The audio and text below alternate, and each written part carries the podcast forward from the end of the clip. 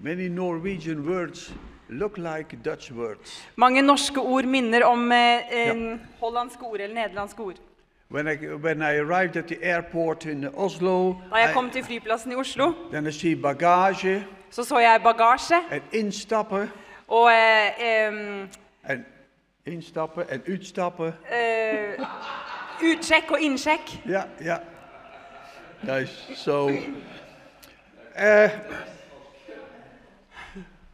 Why is there so much opposition in the churches towards Israel? Hvorfor det så mye motstand I menighetene og kirkene mot Israel? Why have we persecuted the Jews so many centuries in the name of Jesus? Hvorfor har vi forfulgt jødene I Jesu navn gjennom så mange århundrer?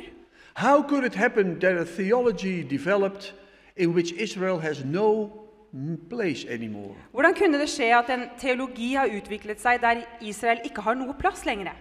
We read Bible text yesterday evening and this morning about Israel. Vi leste bibeltekster I går kveld og I dag på morgenen om Israel. And why are we just as people who believe that Israel is important? Og hvorfor det at vi et folk som tenker at Israel viktig? Why are we such a tiny minority in a huge Christian church? Hvorfor vi en sånn bitte liten minoritet I den store kristne kirke? In the coming hour, I want to think with you about how could replacement theology exist? I den neste timen så vil jeg tenke sammen med dere rundt hvordan kan erstatningsteologi egentlig eksistere? And how could it develop? Og hvordan det at det kan utvikle seg? And how could so many hate towards the Jews in Europe exist and develop? Og hvordan kan så mye hat mot Israel og jødene I Europa eksistere og utvikle seg? I want to remind you to Andrew Tucker's slide yesterday about all those European countries that when they became Christian, the Jews were kicked out. Jeg vil minne dere om Andrew Tucker sin PowerPoint I går, om alle disse europeiske nasjonene, om hvordan Israel ble sparket ut. Why did we as Christians persecute Jews instead of loving them? Hvorfor det at vi kristne forfølger jødene I stedet for å elske dem? This morning I read a few Bible texts with you from the book of Romans. I formiddag så har jeg lest noen tekster med dere fra Romerbrevet. And we spoke about the secret. Og vi snakket om hemmeligheten. That God gave the Jewish people a veil through which they could not recognize Jesus. At Gud ga God gave a veil, a coverage over the eyes to the Jewish people. Gud gav jødene slør foran ansiktet, sånn at ikke de kunne gjenkjenne. In order to bless us as nations. Sånn at vi skulle, at han kunne velsigne oss som nasjoner. And all the Bible texts say that God is still faithful to the Jewish people. Og bibelteksten sier at Gud fortsatt trofast overfor det jødiske folk.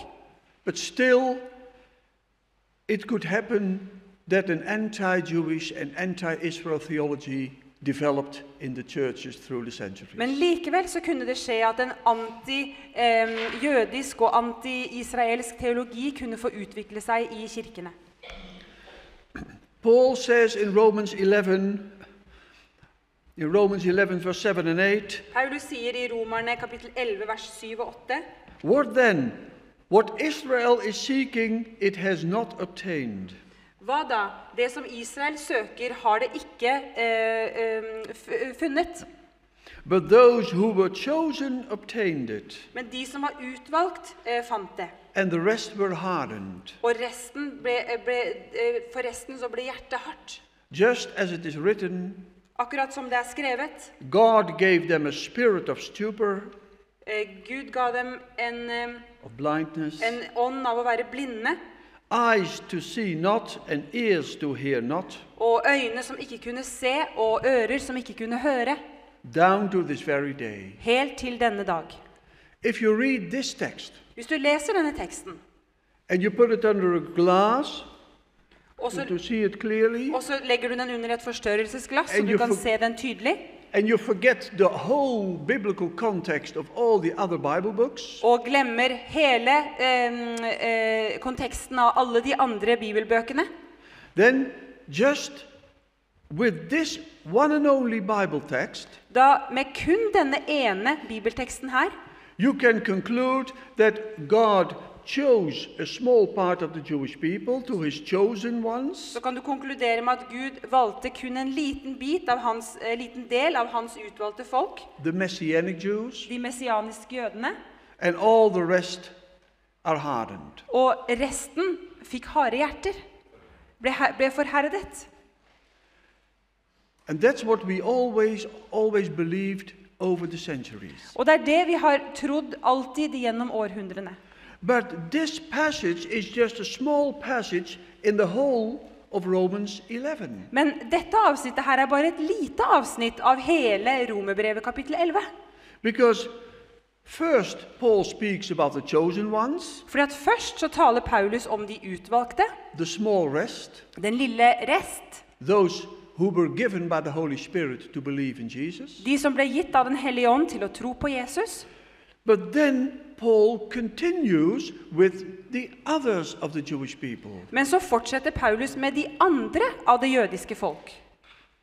Because then Paul says, för då säger Paulus in verse 11, i vers 11, and we also read this passage this morning. Och vi läste också detta avsnittet i förmiddag. I say then they didn't stumble so as to fall, did they? Far from it. Jag säger då har de snubblat för att de skulle falla. Langt derifra. But by their wrongdoing, salvation has come to the Gentiles. Men ved deres fall er frelsen kommet til hedningene. To make them jealous.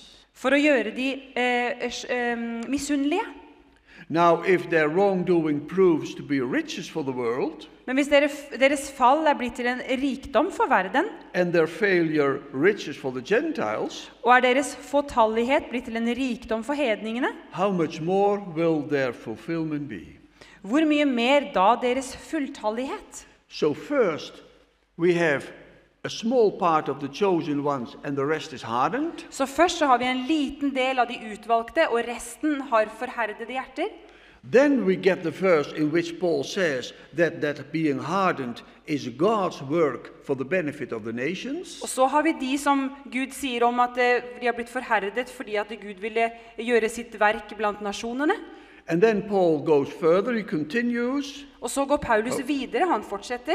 And then we get Romans 11 verse 25. We read it this morning in which Paul says. Och så får vi Romerne kapitel 11 vers 25 som vi läste i förmiddag där det står. That partial hardening is a secret by God. Förhärdelse är för en del kommit över Israel. Until the fullness of the Gentiles has gone in. Intill hedningenes fylde kommit in. And then all Israel will be saved. Och slik skall hela Israel bli frälst. So a small rest, så en liten rest, a hardening for the benefit of us, och så en förhärdelse för vårt gode, and salvation of all the Jews in the future. Och så frälse för alla judar i framtiden. Now, the first Christian congregations in the first century after Jesus, de första kristna menigheter i de första århundrena efter Jesus, did not yet have the New Testament. Hadde ikke enda det nye testamentet. The communities like Antioch, disse menighetene i Antioch og Efesos, Galatians, og Galaterne, the seven communities in Asia, de syv menighetene i Asia, Thessaloniki, Corinth, Athens, Aten, Roma. Those young early Christian congregations in the 30s, 40s, 50s of the first century, disse tidlige unge menighetene, did not have a printed Bible like we have. Hadde ikke den skrevne Bibelen sånn som vi har. The apostles wrote their letters. Apostlene skrev brevene sine. Wrote them on paper. Skrev de på brev. Send the scrolls to the Christian community. Og sendte rullen til den kristne menigheten. They were read in their church meetings on Sunday morning. Og så ble de lest opp på møte på søndag formiddag. But The real secret of the hardening over the Jewish people is something that most of those early Christians did not know. Men denne hemmeligheten om de forherdede, det var noe som den tidlige kirken ikke kjente til. Those Gentile newborn Christians in the Christian communities, de hedningene, de nyfrelste I de kristne sammenhengene, they thought the Jews are too stubborn and too unbelieving, too atheist to believe in Jesus. De tänkte att jødene var för stae och vantroe till att tro på Jesus. And then knowing that the Jewish people were already not so popular in the Roman Empire. Och så visste de också att jødene allerede inte var så väldigt populära I det romerska riket. And then something terrible happened. Og så skjedde noe forferdelig. It's also already explained by Andrew in his presentation. Som allerede beskrevet av Andrew I hans presentasjon. The destruction of the temple in Jerusalem in 70. Ødeleggelsen av Jerusalem og tempelet. 40 years after Jesus. 40 år etter Jesus. And this news reached the young Christian congregations. Og disse nyhetene nådde disse unge kristne forsamlingene.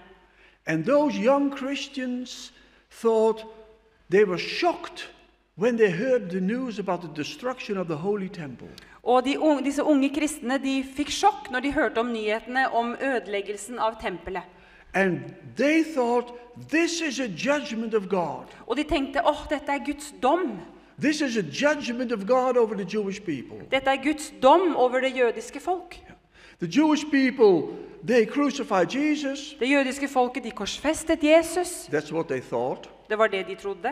They forgot that Jesus told his disciples that no one can kill him because he himself decides when to give his life. De glemte at Jesus sa til disiplene sine at ingen kan ta livet av han, fordi at han bestemmer når han skulle gi sitt liv.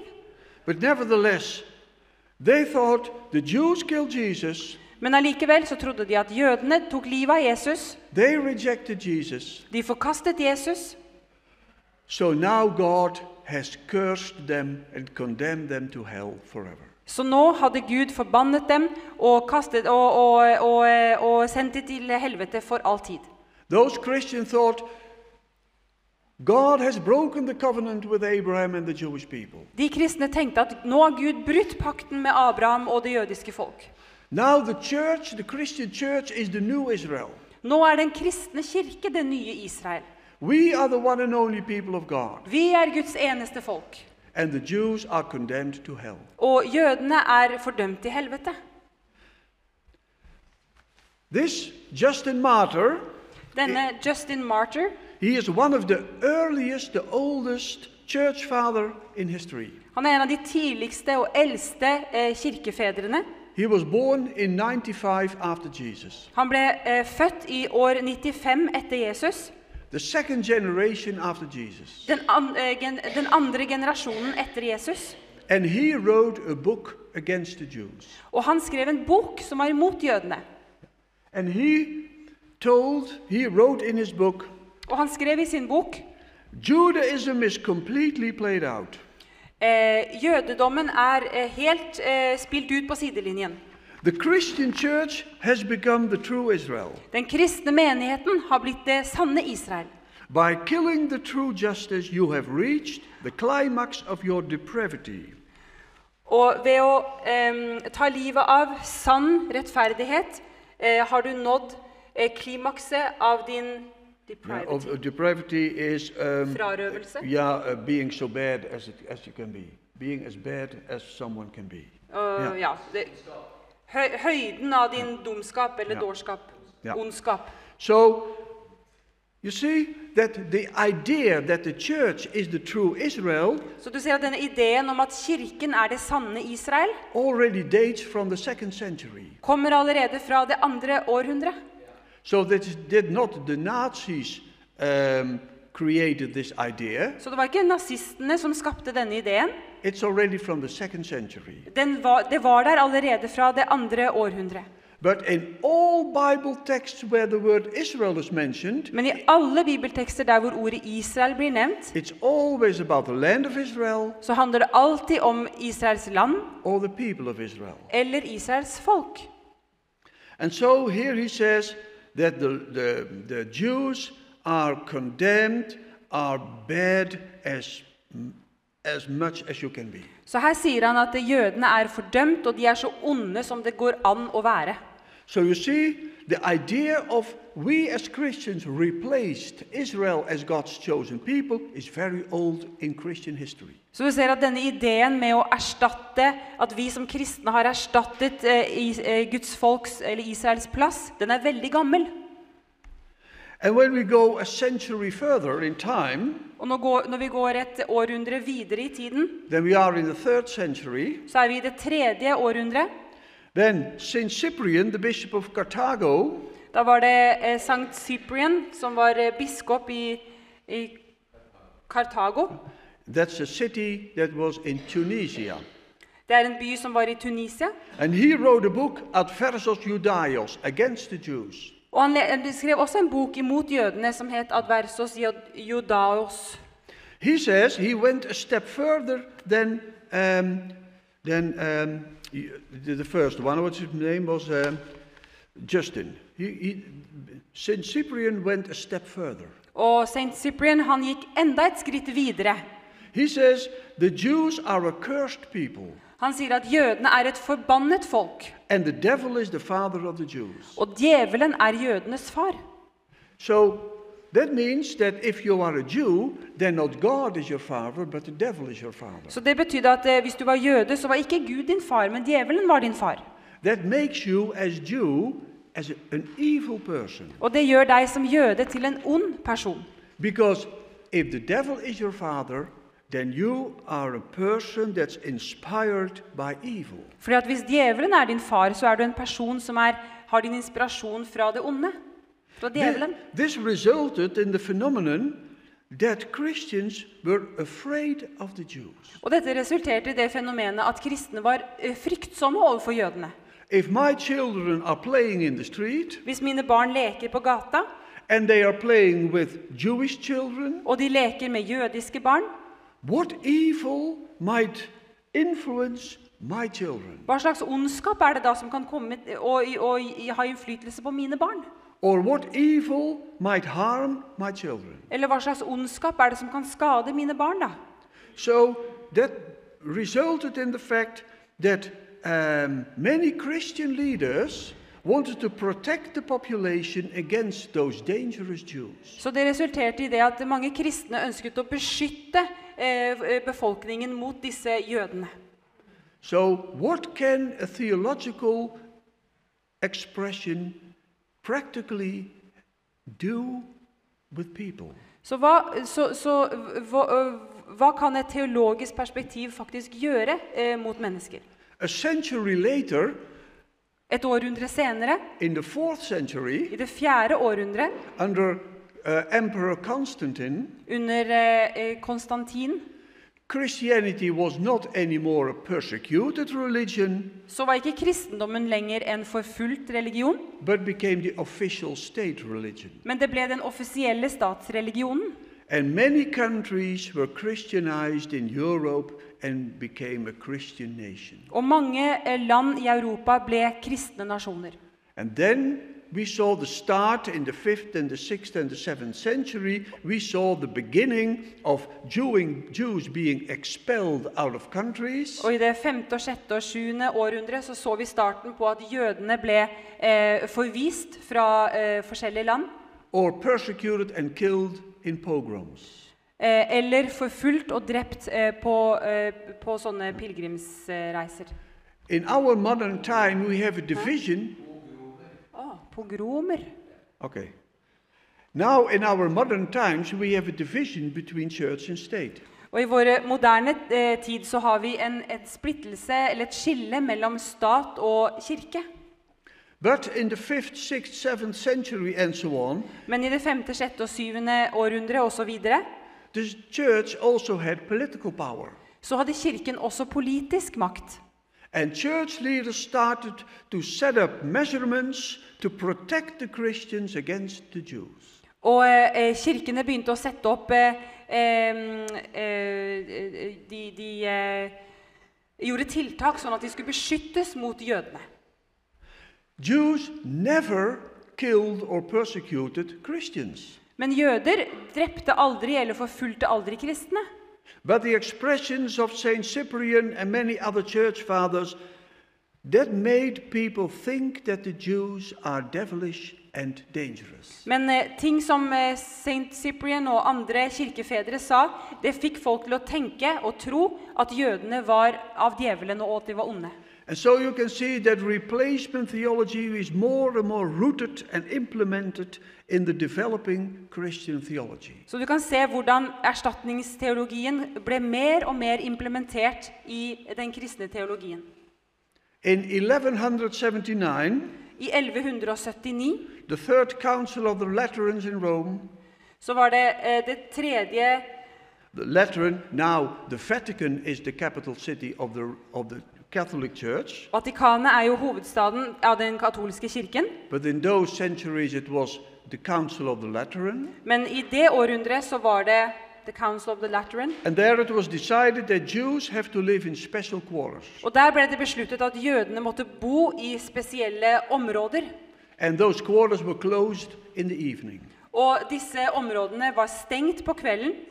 So that Jews can do not harm to the Christians. Sånn at jødene ikke skulle kunne skade de kristne. When you visit a European city, når du besøker en europeisk by, all the European cities have Jewish quarters. Så ser du at alle disse europeiske byene har jødiske kvarter. They are still a remnant of this church measurement. Det fortsatt noe som henger igjen etter denne tida. In 1215, I 1215, the Fourth Council of the Lateran. Så var det the Fourth Council of the Lateran. Laterinske. They decided that Jews have to wear a yellow hat or a yellow rag or star on their clothes. De bestemte at jødene måtte ha på seg en gul hatt eller en gul stjerne på klærne sine. In Second World War, the Jews also had to wear a yellow star. Under andre verdenskrig så måtte også jødene gå med en gul stjerne. That was not an invention of the Nazis. Det var ikke noe som nazistene hadde funnet opp. It was an invention of the church. Det var kirkens oppfinnelse. Because what was the function of a yellow hat or a yellow star? For hva var funksjonen til en gul hatt eller en gul stjerne? That when you are a Christian and you are walking in a shop or walking on the market. Jo, det var at hvis du var kristen og du gikk der I butikken eller på markedet. And you see a Jew. Og så ser du en jøde. Then you know, look out. Så ser du, vær forsiktig. Watch out, mind your children. Pass på barna dine. In 1492, I 1492, the King Ferdinand and Queen Isabella of Spain, så var det kong Ferdinand og dronning Isabella av Spania. They made a decree. De kom med en lov. That Jews have to convert to Christianity. At jøder måtte omvende seg til kristendommen. And baptized in the church, og bli døpt I kirken, or leave the country, eller forlate landet, with confiscation of their possessions, og fikk eiendelene sine konfiskert, and when they don't want to convert, og hvis ikke de ville konvertere, and when they don't want to leave the country, og ikke ville forlate landet, they will be killed. Så ville de bli drept. And many were publicly strangled on Friday evening at the market square in Sevilla. Og mange ble da offentlig hengt på markedet der I Sevilla, på fredagskveld. Og mange rømte til Holland, eller til Venezia, eller Bryssel, eller Latinamerika. Dette alt konsekvenser av en feil teologi. And you know what is so interesting and shocking? Og vet du hva som så interessant og sjokkerende? We can have all kind of different theologies on specific issues. Vi kan ha all mulig forskjellig teologi om forskjellige emner og ting. We can have different theology on the issue of baptism. Vi kan ha forskjellig teologi om når det kommer til dåp. We can have different theological views on the person of the Virgin Maria. Vi kan ha forskjellig teologi rundt Maria som person. We can have different theological views on the issue of the Holy Spirit. Vi kan ha forskjellig teologisk syn på personen den hellige ånd. But they mostly do not result in violence. Men det resulterer som oftest ikke i vold. We can only debate. Vi kan bare debattere. But when you have a wrong theology regarding the Jewish people, men når du har en feil teologi når det kommer til det jødiske folk, it will always lead to violence. Så vil det alltid føre til vold. Like in the days now. Akkurat som vår tid nå. How would the Middle East conflict between Israel and the Palestinians look like when all the Christian churches worldwide would publicly stand with Israel? Hvordan ville konflikten i Midtøsten mellom Israel og Palestina sett ut hvis hele den kristne kirke støttet Israel? And how does the conflict look like when most Christians worldwide accuse and blame Israel? Og hvordan ser konflikten ut når de fleste kristne verden over skylder på Israel og fordømmer dem? The fighting parties like Hamas and Hezbollah, they all know. Hamas og Hezbollah, de vet alle sammen. The Western Christian churches will not protect Israel. At de vestlige kristne menighetene vil ikke beskytte Israel. Only some political leaders will protect Israel. Kun noen politiske ledere vil beskytte Israel. And that is a shame on us as Christians. Og det en skam for oss som kristne.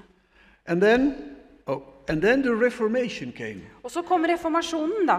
Many aspects and elements in the Catholic faith were finished by the Reformed churches. Mange aspekter ved den katolske troen ble avsluttet da når reformasjonen kom.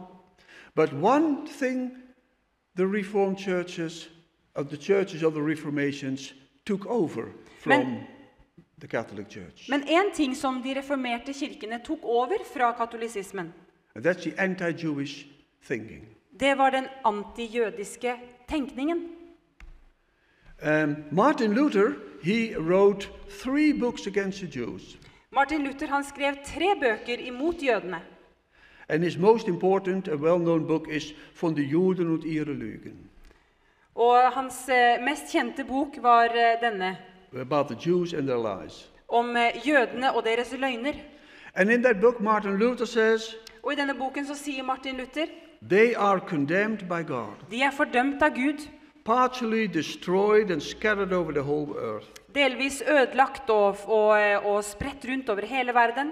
They will harden themselves even more and so definitely will head for disaster. Og de vil bli enda mer forherdet og helt sikkert gå mot katastrofe. Physically nor spiritually can they exist before mankind, neither before God. Fysisk og åndelig, hverken fysisk eller åndelig kan de eksistere innenfor mennesker og heller ikke innenfor Gud.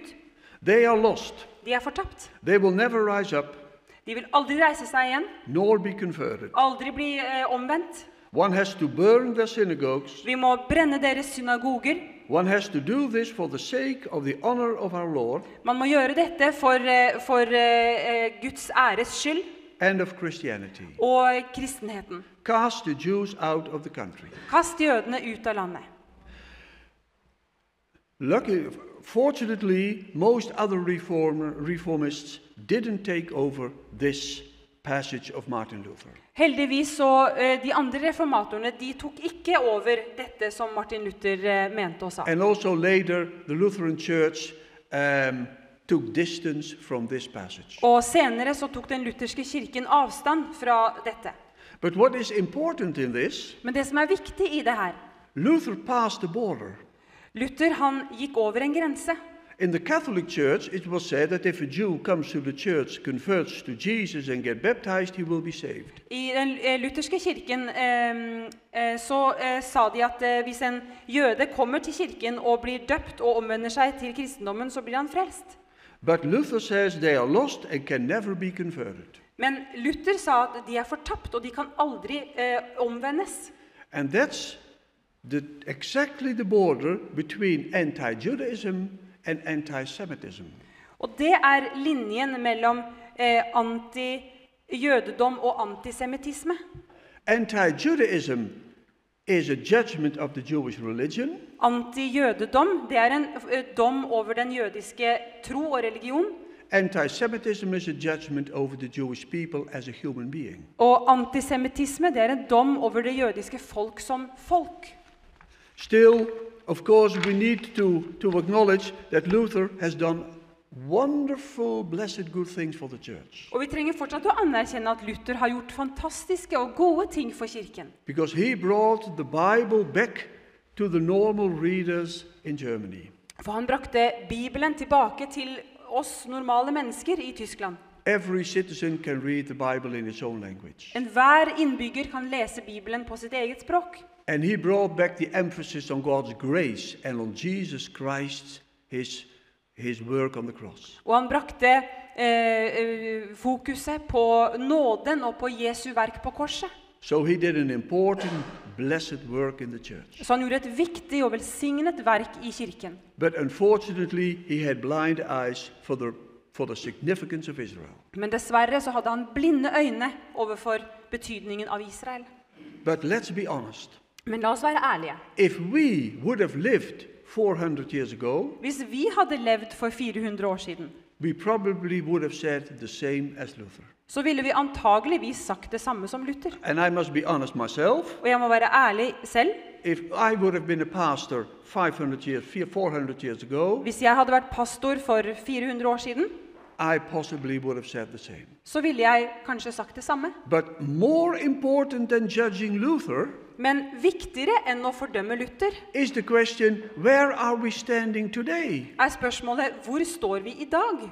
Because in Luther's days, fordi at på Luthers dager, the Ottoman Empire ruled. Så var det det ottomanske riket som regjerte. In our days, the state of Israel is newborn. Og I våre dager så staten Israel nyfødt. And we witnessed the return of the Jewish people. Og vi bevittnet tilbakekomsten av det jødiske folket. And we witnessed the fulfillment of old prophecies. Og vi bevittnet oppfyllelsen av alle profetiene. So I think personally, så jeg personlig tror, that when we still continue in neglecting the importance of Israel, at når vi fortsetter å overse viktigheten av Israel, and when we still continue and maintain the replacement theology, og når vi fortsetter å opprettholde erstatningsteologien, then we commit a bigger crime than Luther in his days. Så gjør vi en større synd enn Luther I sine dager. People,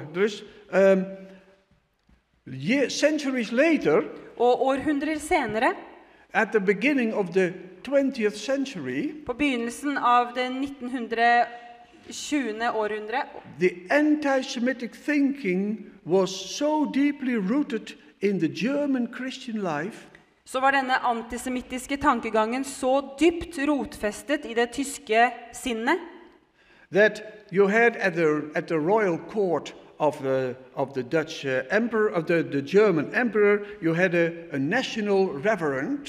At der I kvarterene til den tyske at the court of the empire from Germany. Ja, det tyske empire. Rike. Sorry. No problem. And his name, he was a very famous pastor. Han var en veldig kjent pastor. And his name was Adolf Stoecker. Og han het Adolf Stoecker. And he hated the Jews. Og han hatet jødene. And he wanted to exclude all Jewish influence in the Christian church. Og han ønsket å ekskludere all jødisk innflytelse I den kristne kirken. So then he wrote a book. Så han skrev en bok. And he said, at last we stood up and raised our hands against the poison that crams on the hearts and feelings of our people. Og han sa, til slutt så reiste vi oss opp og reiste våre hender imot den giften som trenger inn I hjertene og følelsene I vårt folk. And we cried out, no longer anymore. Og vi ropte ut, ikke lenger. The Jews, they are the poisoners. Jødene, de gift, de som bringer giften. Strengthening of the Christian German spirit. Og styrkelsen av den kristne tyske ånd is the device to cut the tumor of Judaism out of the German life. Er redskapet for å kutte bort kreftsvulsten av jødedom fra det tyske liv. To make an end to this destructive cancer. Og for å få slutt på denne ødeleggende kreften. So we all thought that Hitler invented this kind of thinking. Så vi trodde at Hitler oppfant denne type tankegang. But when this man lived, Hitler was still playing with the dolls and all kind of other things with his mother. Men da denne mannen levde, så drev Hitler fortsatt og lekte med dokkene sine og lekte med mammaen sin blant de andre barna. But when he was grown up and his Reich existed in 1933. Men da han vokste opp og riket hans eksisterte der.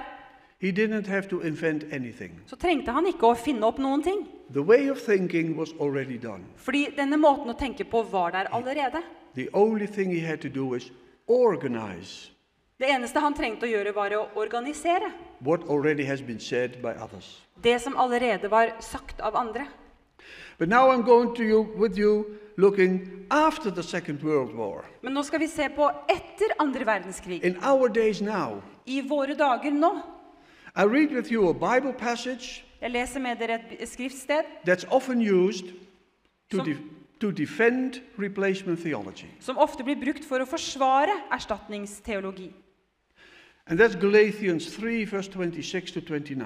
Og det Galaterne 3, vers 26 til 29. Perhaps you can read it directly in Norway. Jeg skal lese det på norsk. Norwegian. Alle dere jo Guds barn ved troen på Kristus Jesus. For dere, som så mange som døpt til Kristus, har ikledd dere Kristus. Her ikke jøde eller greker, her ikke trell eller fri, her ikke mann og kvinne, for dere alle en i Kristus Jesus. Og hører dere Kristus til, da dere Abrahams ett og arvinger ifølge løftet.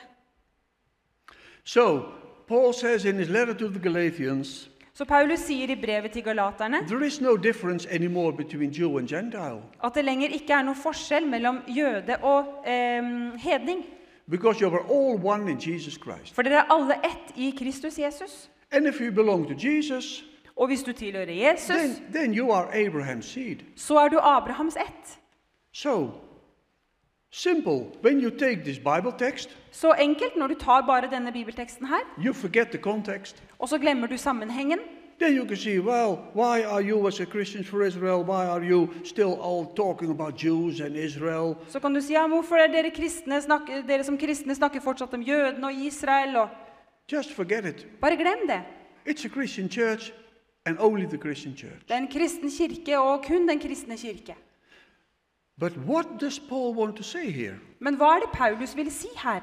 In the Galatians, i Galaterne, you had a lot of Jews, så hadde du mange jøder, who believed in Jesus, som trodde på Jesus, Messianic Jews, messianske jøder, and those Jews believed, og de jødene trodde, that a Gentile who starts believing in Jesus needs to become a Jew.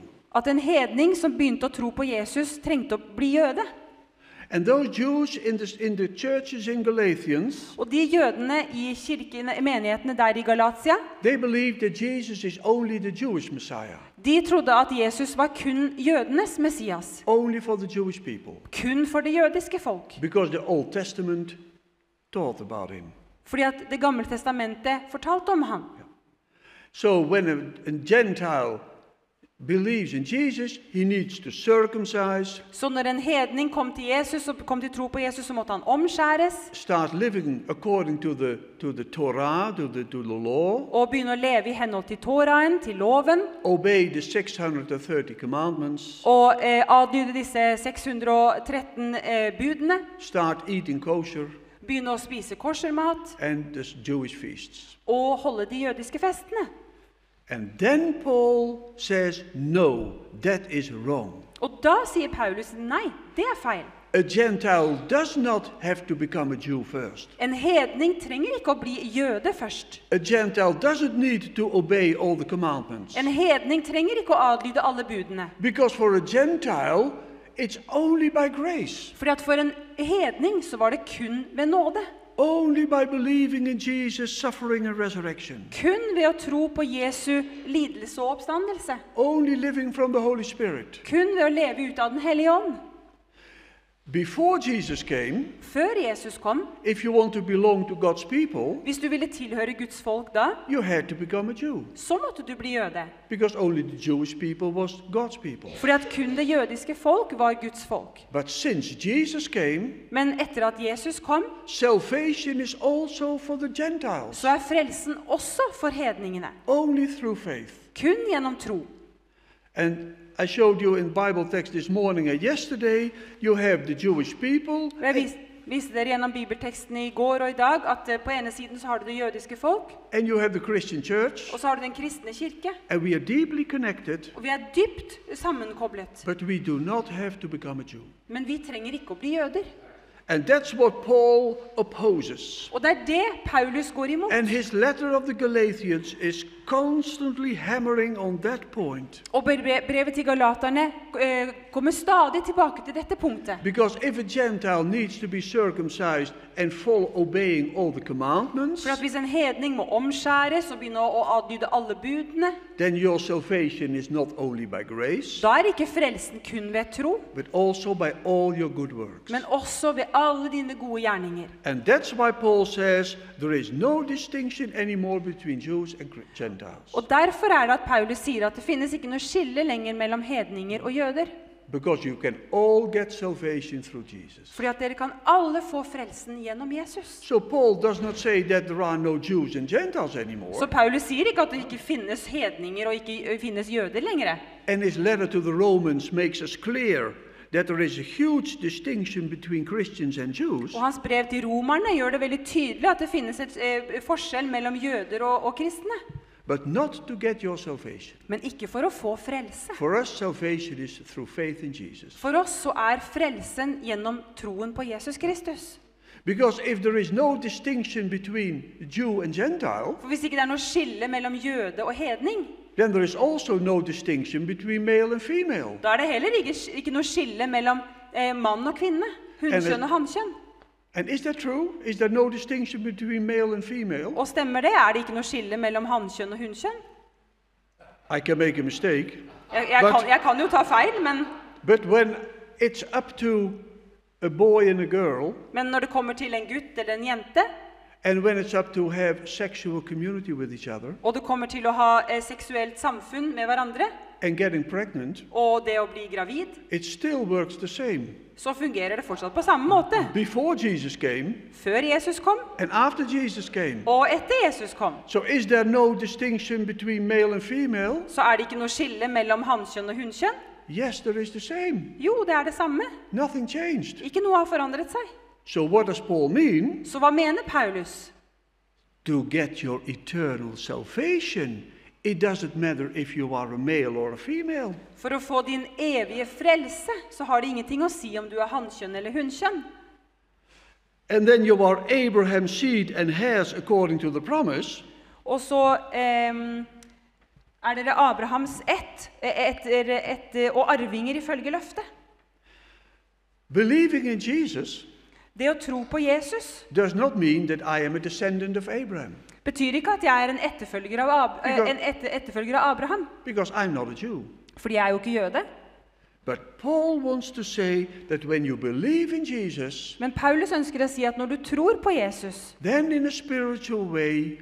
så på en åndelig måte, så du Abrahams ett. Fordi at gjennom hans tro,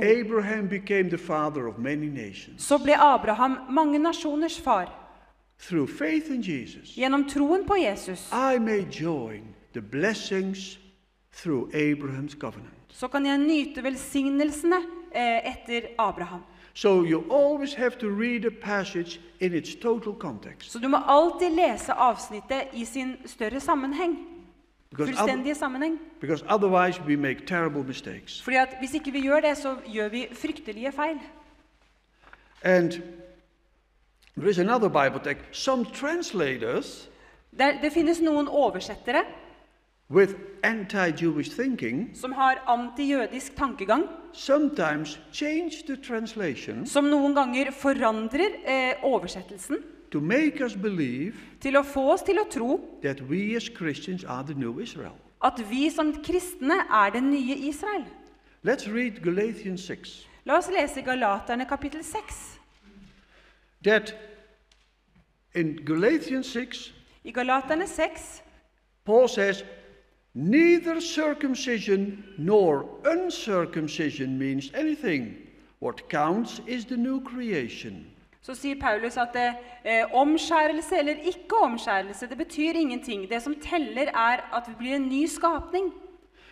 Peace and mercy to all who follow this rule. Nåde og barmhjertighet over alle som følger hans herredømme. To the Israel of God. Til Guds Israel.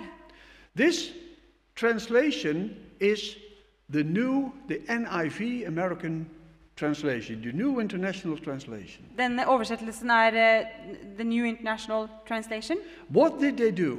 Hva gjorde de? They removed the word and. De tok bort ordet between og. Between who follow this rule. Mellom de som følger hans herrevelde.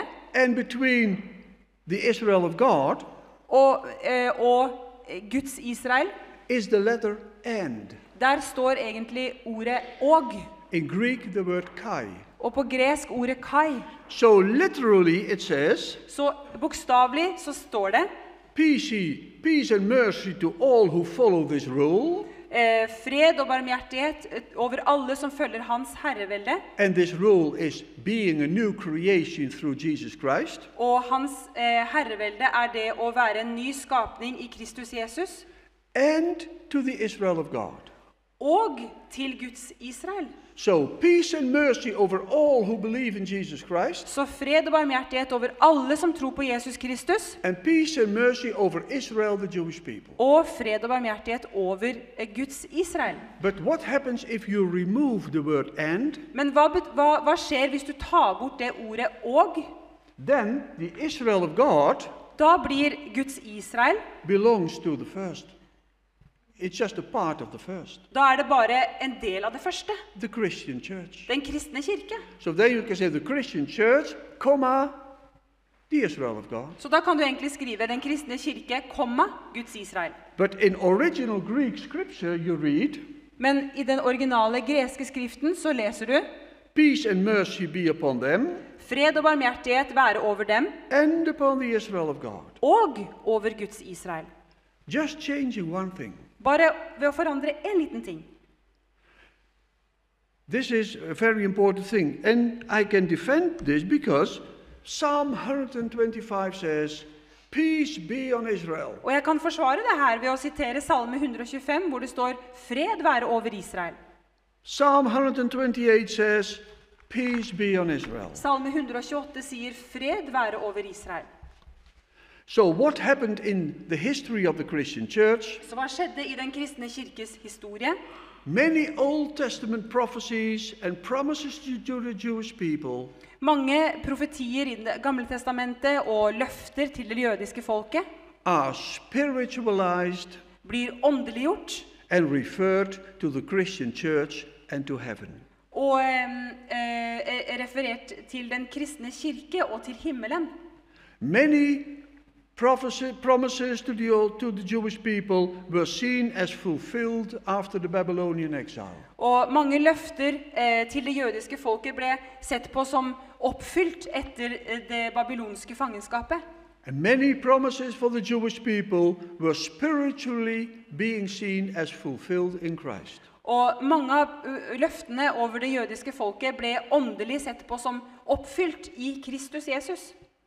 Jesus on the cross has done all he had to do and he finished all his work. Jesus på korset, han har gjort alt det han måtte gjøre og han har fullført sitt verk. And nothing needs to be done to get us reconciled with God through grace. Og ingenting mer trenges å gjøres for at vi skal bli gjenforent med Gud. But many promises to the Jewish people Men mange av løftene til det jødiske folket still need to be fulfilled totally. Trenger fortsatt å bli fullstendig oppfylt. And many promises to us as Christians need to be fulfilled in the future. Og mange av løftene til oss som den kristne kirke trenger å bli oppfylt I fremtiden. And so this is a very, very important thing. Så dette en veldig, veldig viktig ting. And I will finish with this wonderful Bible text. Og jeg skal avslutte med denne fantastiske bibelteksten her. Because this Bible text is a bit of a shock for us as Christians. Denne bibelteksten litt sjokk for oss som kristne. And this Bible text speaks about the future. Og denne bibelteksten snakker om fremtiden. When the kingdom will come. Når Guds rike. And we're going to celebrate a wonderful feast with the Lord. Og vi skal feire en fantastisk fest sammen med Herren. The feast that we always think about when we celebrate the Lord's Supper in the church. Festen som vi alle tenker på når vi feirer nattverden I menigheten, kirken. Isaiah 25 verse 6. Jesaja 25 vers 6. On this mountain, the Lord Almighty will prepare a feast of rich food for all peoples. Herren, herskarenes Gud, skal på dette fjellet gjøre et gjestebud for alle folk. A banquet of aged wine. Et gjestebud med fete retter. The best of meats and the finest of wines. Et gjestebud med gammel vin. On this mountain he will destroy. Med fete markfulle retter og med klaret gammel vin, og på dette fjellet skal han tilintetgjøre. The shroud that enfolds all peoples. Det sløret som tilslører alle folkene. And the sheet that covers all nations. Og det dekket som dekker alle hedningefolkene. He will swallow up death forever. Han skal oppsluke døden for evig. The sovereign Lord will wipe away the tears from all faces. Og Herren skal tørke tårene av alle ansikter. He will remove his people's disgrace from all the earth. Sitt folks vanære skal han ta bort fra hele jorden. The Lord has spoken. For Herren har talt. So the Lord speaks about a wonderful feast with wonderful meat and wine. Så Herren snakker om en fantastisk fest med deilig mat og med deilig vin. In the kingdom of Jesus. I Jesu kongerike. And then the Lord will take away a sheet that covers the nations. Og så skal Herren ta bort dette sløret som dekker over nasjonene. We always thought that only the Jewish people had a sheet that covered their eyes for Jesus. Vi trodde jo alltid at bare jødene hadde dette sløret som dekket til øynene så de ikke kunne se Jesus. But the Lord will take away the sheet that covers the nations. Men Herren vil ta bort dette sløret som dekker nasjonene, oss. What is the cover? What is the sheet that covers our eyes? Hva dette sløret som dekker våre øyne? That is a good perspective on Israel and the Jewish people. Det et godt perspektiv av Israel og det jødiske folk. That is a problem of many Christians. Det mange kristnes problem. And the Lord will take away the sheet that covers the nations. Og Herren vil ta bort dette sløret som dekker over nasjonene. And what will he do with the Jewish people? Og hva vil han gjøre med det jødiske folk? Will he take away the sheet that covers their eyes? Vil han ta bort det sløret som dekker deres øyne? No. Nei. That's already being done before. Det jo allerede gjort fra før. Do you know what he is going to do with the Jewish people? Vet du hva han skal gjøre med det jødiske folk? He will remove his people's disgrace from all the earth. Ta bort sitt folks vanære fra hele jorden. Through the centuries, gjennom århundrene, we as Christians, så vi som kristne, and as politicians, og som politikere, and as United Nations, og som FN, and as the European Union, og som EU, we always put a lot of judgment, disgrace, accusations. Vi har lagt masse vanære og beskyldninger on the Jewish people. På det jødiske folk. We blame them for killing Jesus. Vi har skyldt på dem for å drepe Jesus. We blame them to poison the wells. Og for å ha forgiftet kildene.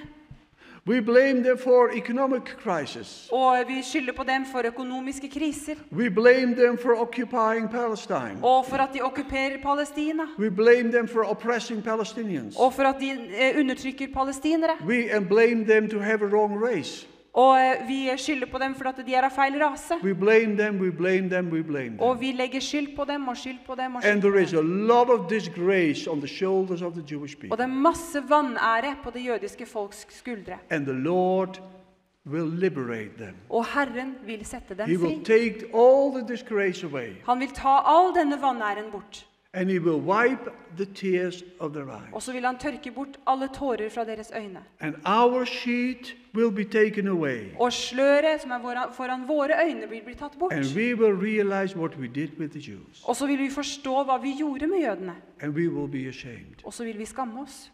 But only by God's grace. Men kun ved Guds nåde. We may join the feast. Så kan vi nyte festen. Only by grace. Kun på grunn av nåden. So, in heaven's sake, let's stop accusing Israel and the Jews. Så for himmelens skyld, la oss slutte å skylde på jødene, anklage jødene. And let us pray for Israel. Og la oss be for Israel. And pray for all the Christians and Christian churches. Og be for alle kristne I kristne menigheter. Because I hope that the Lord will take away the sheet a bit earlier and not when the feast will come. For jeg håper at Herren vil ta bort dette sløret litt tidligere enn når festen har kommet. Det ville vært mer komfortabelt for oss alle sammen. Takk. A lot of what I'm talking about is written in the books that we have produced. Israel on Trial is our main study about how the UN system is being used and misused. Masse av dette har vi dokumentert I våre to bøker, og mye av det som har kommet fram I FN, det viser negative ting, og denne forteller hele historien. To undermine Israel, to delegitimize Israel. Og FN ønsker å underminere Israel og delegitimere Israel. And this book on the two states is more about the European approach. Og denne boken om tostatsløsningen mer om den europeiske fremgangsmåten.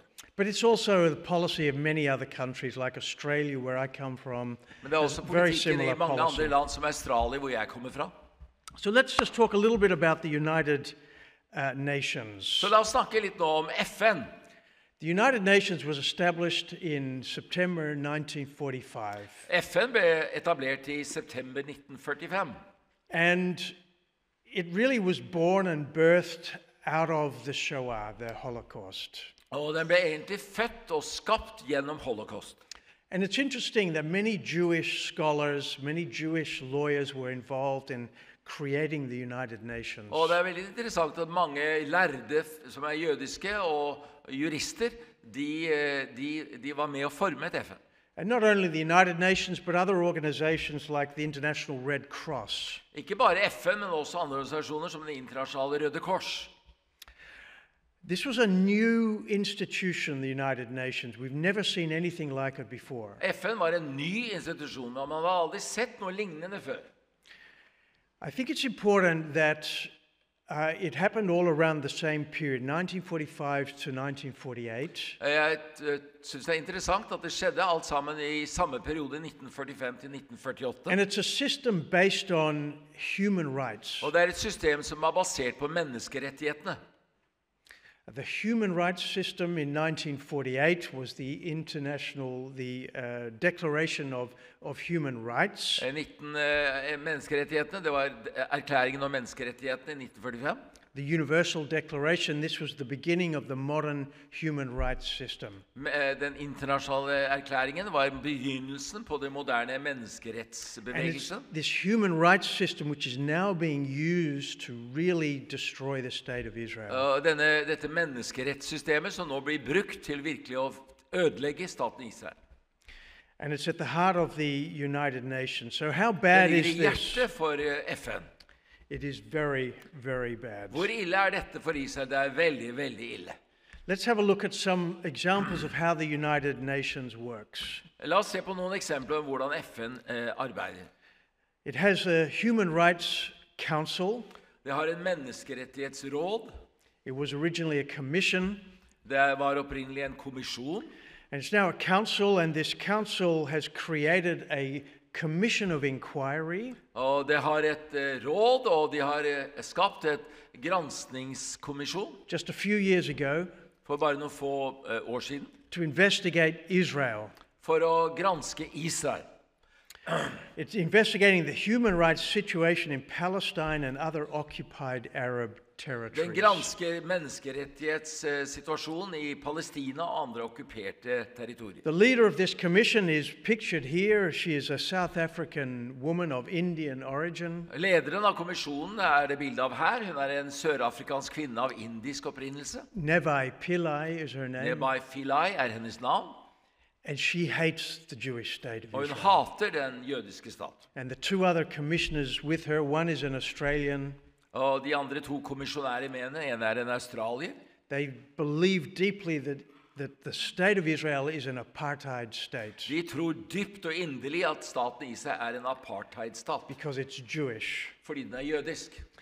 And they have, this is the most well-funded organization that has ever been created by the Human Rights Council. Dette den mest velfinansierte organisasjonen som noensinne blitt etablert av Menneskerettighetsrådet. I'll just go back up. There are, I think, over 20 full-time people working for this commission of inquiry in Geneva. Jeg tror at det minst 20 personer som jobber full tid for denne granskningskommisjonen I Genève. And day after day they are digging up evidence about how bad Israel is treating the Palestinians. Og dag etter dag så graver de opp beviser for hvor ille Israel So that's one example. Let's look at the Human Rights Council's resolutions. La oss se på resolusjoner fra Menneskerettighetsrådet. The Council is supposed to review human rights performance around the world. Og rådet ment å granske menneskerettighetsatferden verden over. So its job is to criticize countries that do not uphold human rights. Så dets jobb å kritisere nasjoner som ikke opprettholder menneskerettigheter. Zero resolutions against China. Null resolusjoner mot Kina. 3 against Russia. 3 mot Russland. 12 against Iran. 12 mot Iran. 40 against Syria. 40 mot Syria. Israel 99. Og Israel har 99. Israel is the worst human rights offender in the world, according to this council. Israel den verste menneskerettighetsovergriper I verden I henhold til denne menneskerettighetsrådet. I've talked about this commission of inquiry. Jeg snakket om denne kommisjonen som gransker. One of the commissioners even publicly called for Israel to be removed from the United Nations. En av disse kommisjonærer til og med offentlig foreslo at Israel bør fjernes. Fra FNs medlemskap. This is how deeply they feel about how Israel is illegitimate. Så dypt føler de at Israel illegitimt. It's the only permanent inquiry into any country in conflict. Det det eneste permanente granskningen av ethvert land som I konflikt. The UN General Assembly, 193 UN member states. FN's generalforsamling med how many? 193. 193 medlemsstater. It's a very hostile place for Israel. Det et veldig fiendtlig sted for Israel. Since 2006, the General Assembly has adopted 159 resolutions against countries. Siden 2006 så har generalforsamlingen antatt 159 resolusjoner. 6 against Iran, 9 against Syria. 6 mot Iran, 9 mot Syria. 19 against Russia. 19 mot Russland. Israel 125. Israel 125. Every time Israel is always being criticized. Hver gang blir stadig Israel kritisert. The most dangerous resolution was Zionism is racism in 1975. Den farligste resolusjonen sionisme rasisme I 1975.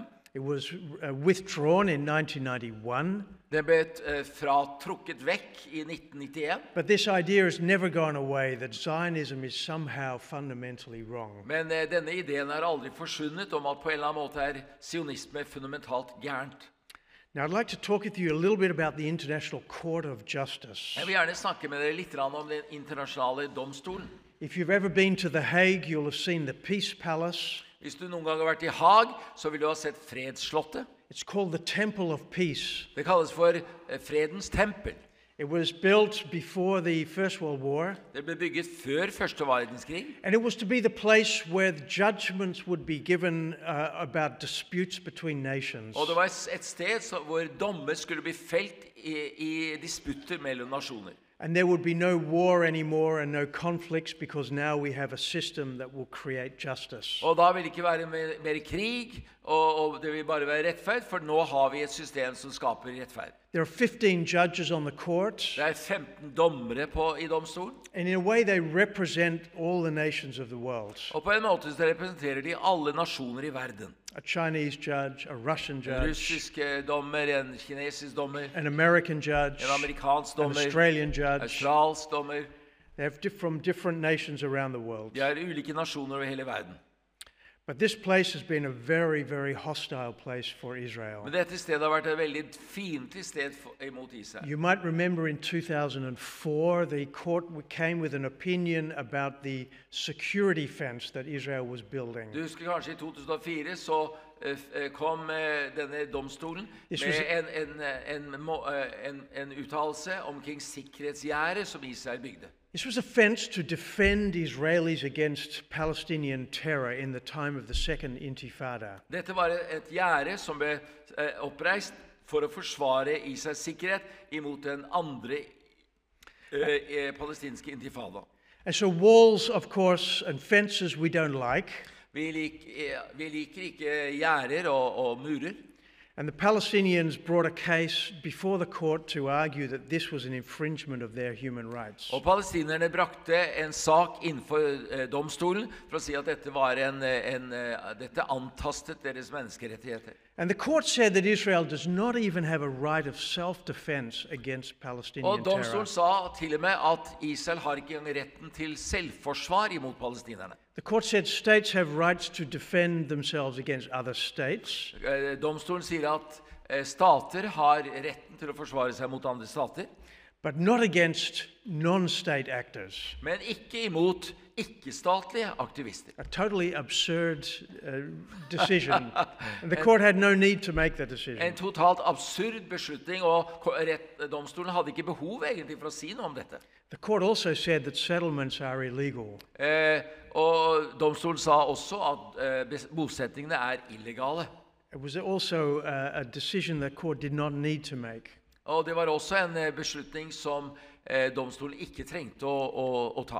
But you have to imagine that before this court, all the nations come to bring their arguments. Men du kan forestille deg at alle nasjoner bringer sine saker foran denne domstolen. And Israel is the only one that can defend itself before the court. Og Israel den eneste som må forsvare seg foran denne domstolen. There are very, very few countries that stand up for Israel. Det veldig få land som står opp for Israel. You have the Organization of Islamic Cooperation. Du har organisasjonen av islamsk samarbeid.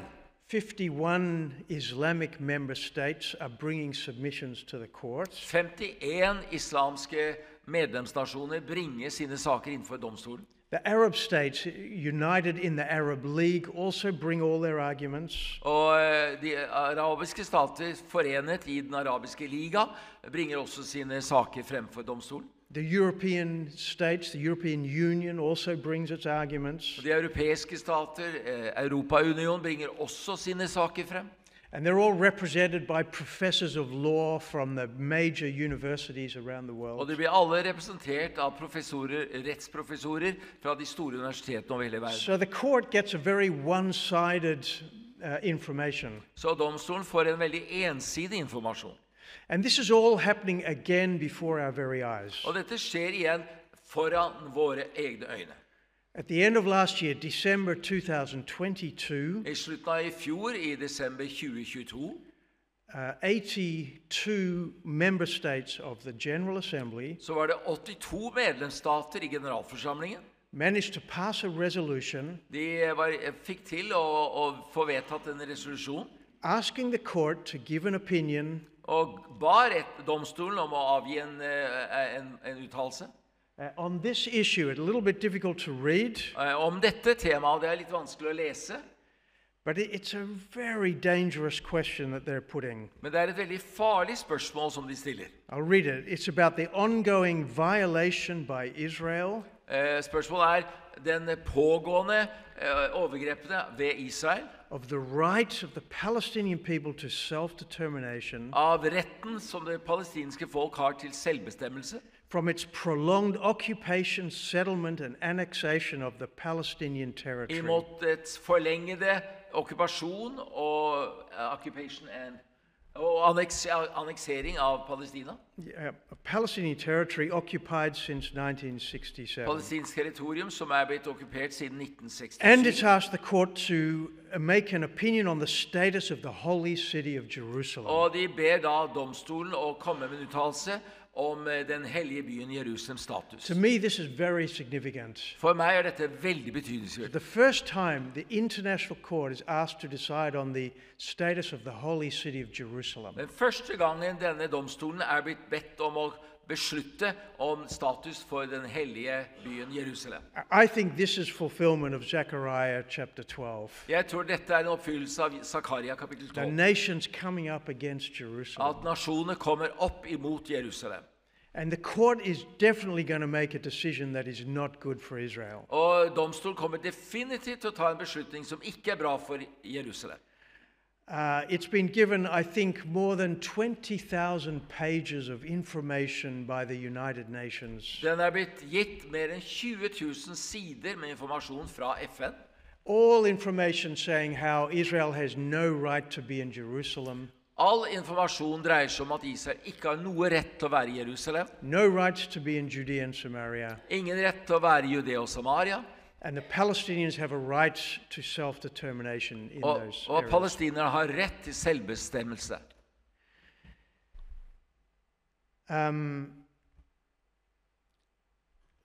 Let me I think just to emphasize that there are maybe 5 or 6 countries who are going to make submissions that will support Israel. Det kanskje 5 eller 6 land som kommer til å komme med uttalelser som vil støtte Israel. Most countries are too afraid to do anything. They just let it all happen. De fleste land alt for redde til å gjøre noe. De lar det bare skje. And part of our work has been to help some nations to make their submissions which are supportive of Israel. En del av vårt arbeid å hjelpe en del nasjoner med å komme med uttalelser som støtter Israel. The Czech Republic is an example. Den tjekkiske republikken et eksempel. Fiji in the Pacific Islands is another example. Fijiøyene I Stillehavet et annet eksempel. These are countries who sense that they need to stand in the gap for Israel. Dette land som opplever at de trenger å stå I gapet for Israel og Jerusalem. And just yesterday the court said there will be hearings in the court next February. Og så sent som I går sa domstolen at det vil være høringer I domstolen I februar. So I really think this is a matter of prayer for the church. Jeg mener at dette virkelig et spørsmål som vi må be for I kirken. Praying into this and praying against all of this movement to judge Israel and judge the occupation of Jerusalem. Vi må be inn I dette og be om at dette en anledning til å forhindre at de skal dømme Israel og dømme Jerusalem. There's so much more about the United Nations. We have the NGOs, the non-government organizations. There's so mye annet ved FN. Der har du NGOer eller ikke-regjeringsorganisasjoner. You've all heard of Amnesty International. Dere har hørt om Amnesty International. Human Rights Watch. Human Rights Watch. They all publish reports. De kommer alle med rapporter. They're not legally binding, det ikke juridisk bindende, but they're very, very powerful and persuasive. Men de veldig kraftfulle og veldig overbevisende. And they're always, almost always, condemning Israel for criminal actions. Og nesten alltid så fordømmer de Israel for kriminelle handlinger. And they've ignored Palestinian violence and threats against Israel. De har ignorert palestinsk vold og trusler mot Israel. We have the International Criminal Court. Så har man den internationella straffedomstolen. Also based in The Hague. Som också är baserat I Haag. Was established 20 years ago. Etablerad för 20 år sedan. To bring to justice the worst criminals in the world. För att bringa till rättfärdighet de värsta kriminella I världen. So they've had cases mainly against African genocide cases. De har haft mange folkemordsaker I Afrika. major cases where criminals are not brought to justice in their own countries. Mange saker hvor de kriminelle ikke er blitt brakt til rettferdighet I sine egne land. It's a very well-funded court. Det en domstol som veldig velfinansiert. And they have opened proceedings concerning the situation in Palestine. Og de åpnet drøftelser omkring situasjonen I Palestina. And the prosecutor has said they want to prosecute Israeli leaders for the crime of settlements. Og aktor sier at de vil granske og sikte Israel for den kriminalitet som bosetninger I Judea og Samaria. It's a very biased institution. Det en veldig fordomsfull institusjon. And it's very difficult to know exactly what's going on. There's a lack of transparency. Det vanskelig for folk å forstå hva som egentlig skjer. Det en manglende åpenhet og gjennomsiktighet. So we've talked about Europe, we've talked about the United Nations. Vi har snakket om Europa, vi har snakket om FN. And we talked about these models that they have for how to solve the conflict. Og vi har snakket om de modeller som de har for å løse konflikten. And in our report we say that there are three main reasons that the two-states model has failed. Og I vår rapport så sier vi at det to hovedgrunner til at tostatsløsningen har mislyktes. The first reason is a conceptual one. The conflict, the Palestinian-Israeli conflict, is not about territory, but it's about the existence of the Jewish state. Og det første ikke om territoriene, men det om selve eksistensen til den jødiske stat. The Palestinian leadership is not trying to claim land, but it's trying to destroy the existence of the Jewish state. De palestinske lederne, de prøver ikke å kreve land, men de vil stoppe eksistensen av den jødiske stat. The second reason is a legal one. Den andre grunnen en juridisk grunn. In our view, the occupied territories do not belong to the Palestinians. Etter vårt syn så tilhører ikke de okkuperte områdene palestinerne. There's no strong legal case for the Palestinians to claim ownership of this land. Det ingen sterk juridisk sak som palestinerne har for å kreve det landet. And the third reason is a practical one. Og den tredje grunnen en praktisk grunn. The establishment of a peaceful, democratic, fully fledged Palestinian state besides Israel. Etableringen av en demokratisk, fredelig og fullt fungerende palestinsk stat ved siden av Israel is simply not feasible. Rett og slett ikke mulig. It's a utopian dream that has no resemblance to the realities on the ground. Det en utopisk drøm som ikke noen likhet med realitetene på bakken. Just look at what Hamas has done over the last weeks. Bare se på hva Hamas har gjort de siste ukene. Hamas is not interested in creating a Palestinian state. Hamas ikke interessert I å skape en palestinsk stat. It's interested in killing as many Jews as possible. Den interessert I å drepe så mange jøder som mulig. And Europe has been supporting this whole idea for decades. Og Europa har støttet denne ideen I flere tiår. So a lot of this is about the law. Mye av dette dreier seg om loven. I don't want to go into too much detail. Jeg vil ikke gå inn I for mye detaljer. Maybe there's just one thing I can explain. Kanskje det en ting jeg kan forstå. It's this idea of occupation. Det denne forestillingen om okkupasjon. One of the main things we hear is these are occupied Palestinian territories. En av hovedtingene vi hører at dette okkuperte palestinske territorier. And the idea is because they're occupied, they belong not to Israel but to the Palestinians. Og tanken at fordi de okkupert, så tilhører de ikke Israel, men palestinerne. But this is not true. Men dette ikke sant.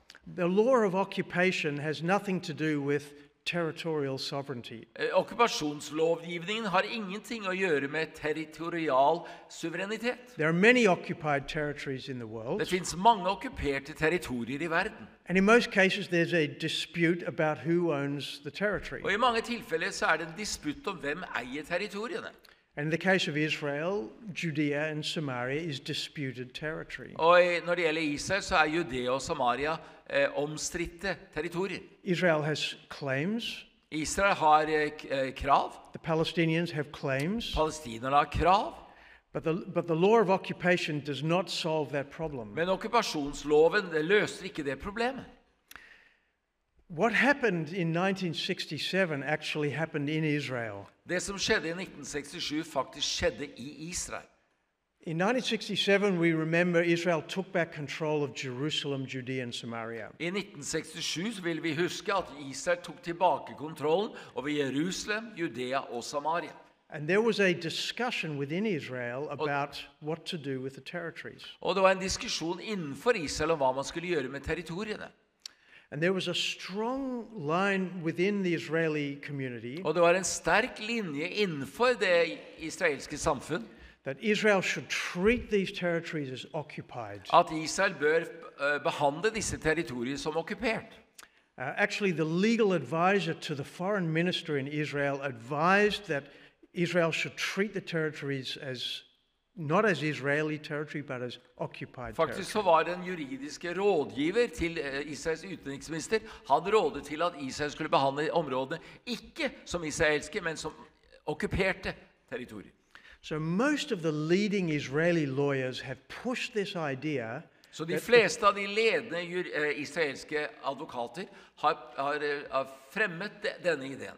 That these territories do not belong to Israel, they're occupied and they therefore must belong to somebody else. At de ikke tilhører Israel, og derfor så tilhører de noen andre.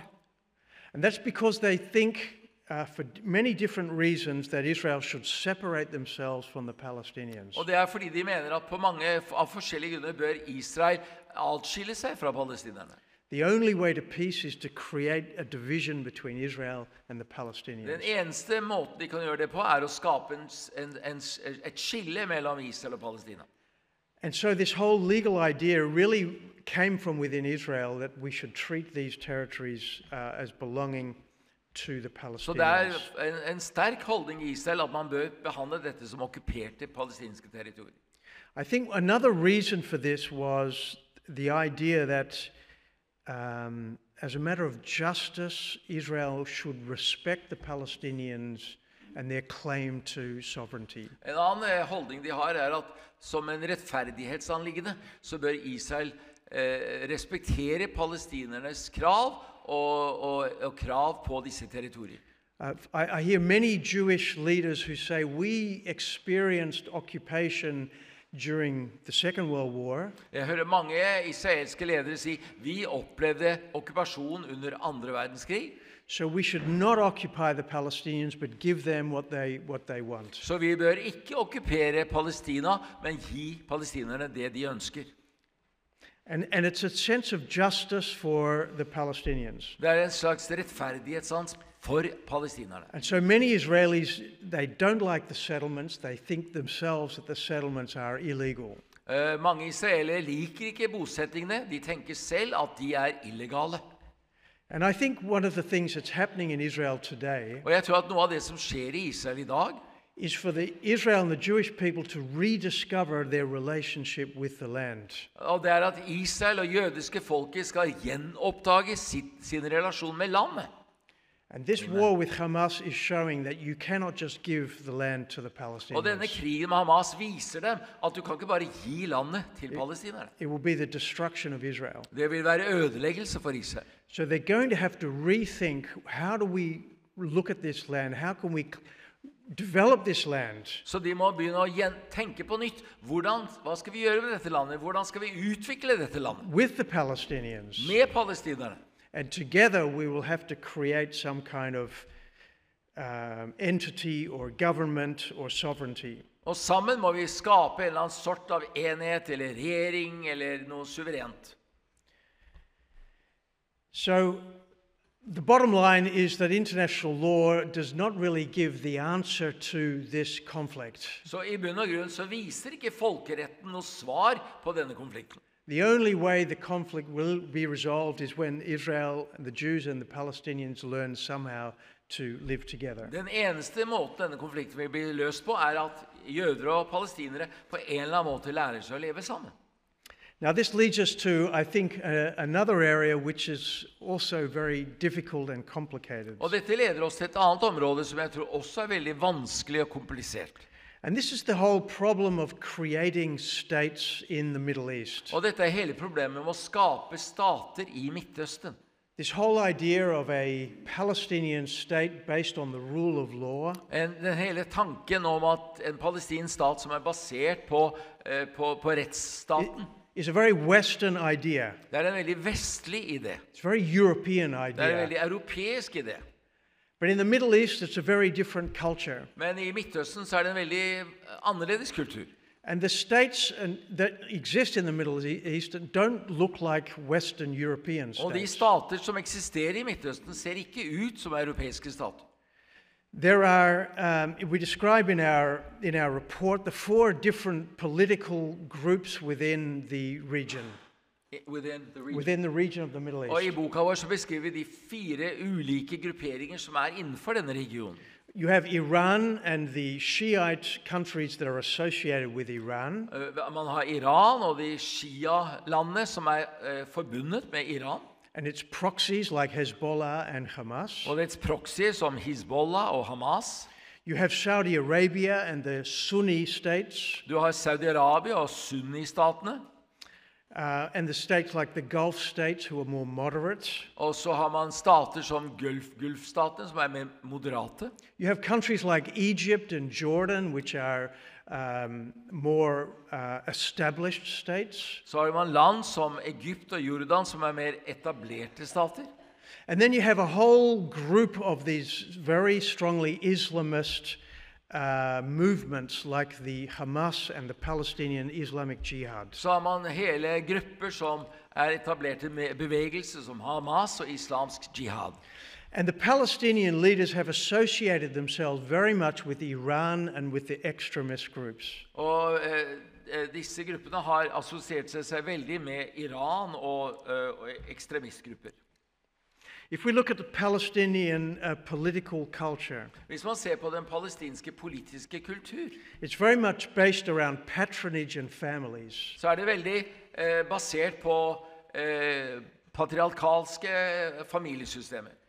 There is no such thing as one homogeneous Palestinian culture. Det finnes ikke noe som heter en homogen palestinsk kultur. The Palestinians in the area of Hebron, for example, are very different from those in Bethlehem. Palestinere I Hebron, for example, veldig annerledes enn de som I Bethlehem. So you have all these smaller groups. Så du har alle disse mindre gruppene. Then you have the militant radical Islamist movements. Så har du de militante islamistiske bevegelser. We've talked of Hamas. We also have Fatah, which is also Hamas. Also, have we also Fatah? Fatah is the movement that really gave birth to the PLO, the Palestinian. Fatah, det den bevegelse som på en måte fødte fram PLO, den palestinske frigjøringsorganisasjonen. It's the main member of the PLO. Det hovedmedlemmet I PLO.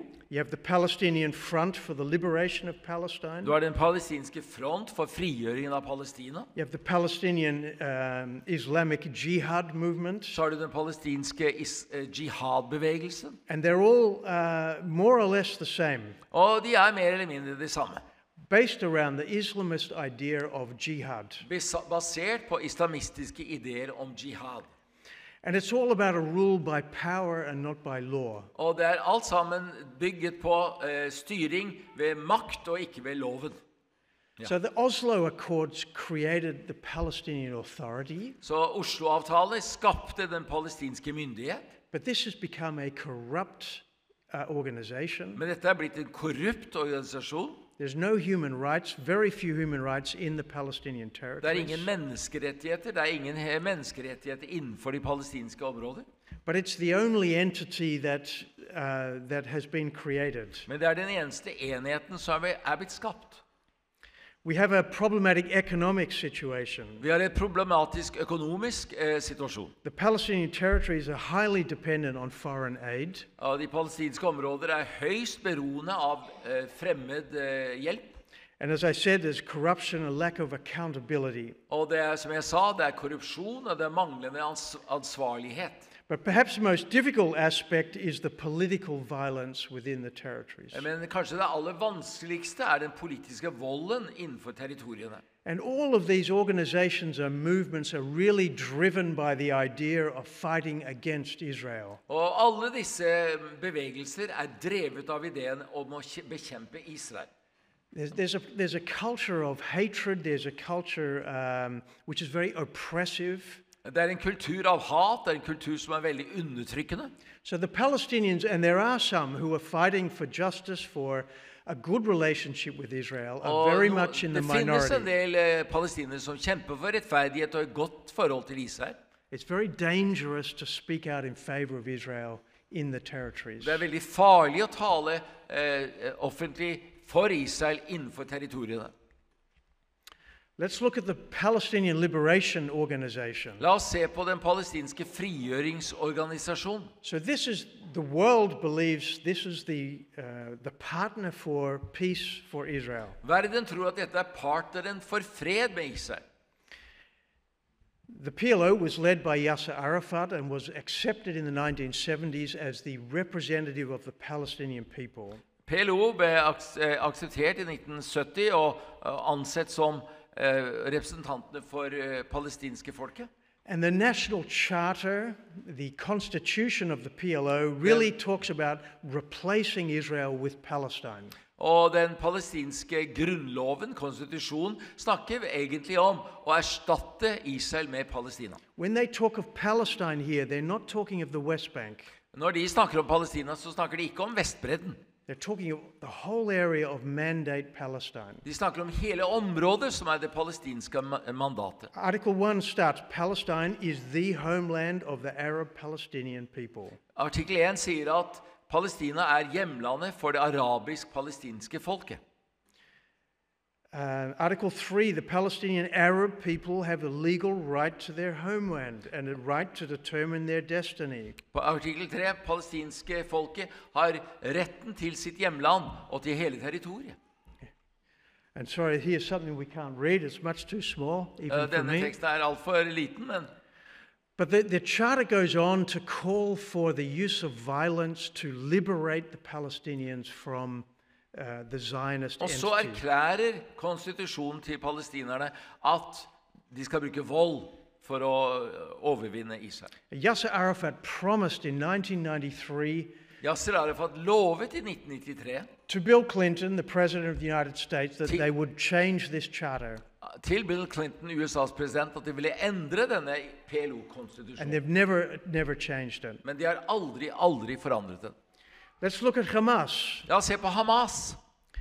Hamas says Israel will exist and will continue to exist until Islam will obliterate it, just as it obliterated others before it.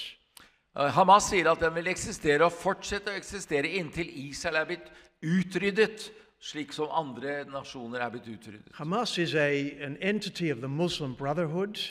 Og Hamas en enhet knyttet til det muslimske brorskap. It's much more radically, religiously radical than the PLO. Det mye mer religiøst radikalt enn PLO. It's much more violent in its purposes. Det mye mer voldelig I sin metode. It says the Islamic resistance movement. Den sier at det islamske motstandsbevegelsen en fornem palestinsk bevegelse hvis forpliktelse overfor Allah og deres levemåte Islam. It strives to raise the banner of Allah over every inch of Palestine. Den strever etter å reise opp Allahs banner over hver tomme av Palestina. Okay, Article 11, the Hamas, the Islamic Resistance Movement, believes the land of Palestine is an Islamic waqf. Is an Islamic waqf? It's a kind of Islamic institution. De erklærer at Palestina en islamsk waqf, som en slags islamsk institusjon. So the Temple Mount is also Islamic waqf. Så Tempelberget også islamsk waqf. It's ruled by the Arab leaders. Den styres av arabiske ledere. And they say not only the Temple Mount, but all of Palestine belongs to the Arab nation. Og ikke bare Tempelberget, men også hele Palestina tilhører den arabiske nasjonen. and that nobody has any right to give up the control over the Islamic territory. Att ingen har rätten till att uppge kontrollen över palestinskt territorium. Again, this is too small, I'm afraid, but the charter of Hamas calls for jihad. Hamas' konstitution kallar på folk för att utföra jihad. The day the enemies usurp part of Muslim land, jihad becomes the duty of every Muslim. När den dagen vår nationen utnyttjar muslimsk land, så är jihad en förpliktelse för alla muslimer. So we have here a culture that has been going on for decades. Så vi har en kultur som har pågått I årtier. Not only in the Gaza Strip, but also in the other Palestinian-controlled territories. Ikke bare på Gazastripen, men også I andre palestinsk-kontrollerte områder. Where children are brought up to hate Jews. Hvor barna blir oppfostret til å hate jøder. And even to sacrifice their lives in order to win this Islamic war. Og til og med å offre sitt liv for å vinne denne islamske krig. Part of the problem is the refugee system. En del av problemet flyktingsystemet. Many Palestinians are technically still refugees. Mange palestinere teknisk sett fortsatt flyktinger. They don't have a passport. De har ikke pass. And they've been brought up with the idea that they will return to Palestine to win the victory over Israel. Og de blitt oppfostret med den idé at de skal vendes tilbake til Palestina for å vinne seier over Israel. It's a special refugee system just for the Palestinians. Det et spesielt flyktingsystem kun for palestinere. And it's funded by our states. Og det finansiert av våre stater. And I can tell you Norway is putting a lot of money into all of these Palestinian institutions. And a lot of the money, by the way, is not just from the governments, but from the Christian organizations. In Norway and other countries. Yeah, certainly, and many other European countries. Because Christians are being taught, we must stand up for the victims of the Palestinians. Og for de kristne, vi blitt lært opp til at vi må stå opp for ofrene som palestinerne. So we have a system that is deeply corrupted. Så vi har et system som dypt korrumpert. And I think now, even if Israel succeeds in eliminating Hamas in the Gaza Strip, og selv om Israel lykkes I å eliminere Hamas på Gaza-stripen, there's still a much deeper problem. Så det fortsatt et mye dypere problem. It's the problem with Iran. Problemet Iran, Qatar, other countries which are supporting Islamist jihad. Andre land som støtter et islamistisk jihad. We have Hezbollah in Lebanon. Du har Hezbollah I Libanon. Has 150,000 rockets aimed at Israel. Med 150,000 raketter som siktet inn mot Israel. Iran is developing nuclear weapons, Iran utvikler kjernefysiske våpen, which it has declared it will use to destroy Israel. Som de har erklært at de vil bruke for å tilintetgjøre Israel. So there is a much bigger problem, I think, in the Middle East. Så det et mye dypere problem, tror jeg, I Midtøsten. Which leads us to a question whether there is an alternative. Så leder oss til spørsmålet om det finnes et alternativ. You've probably heard of the Abraham Accords. Du har antagelig hørt om Abraham-avtalene. These are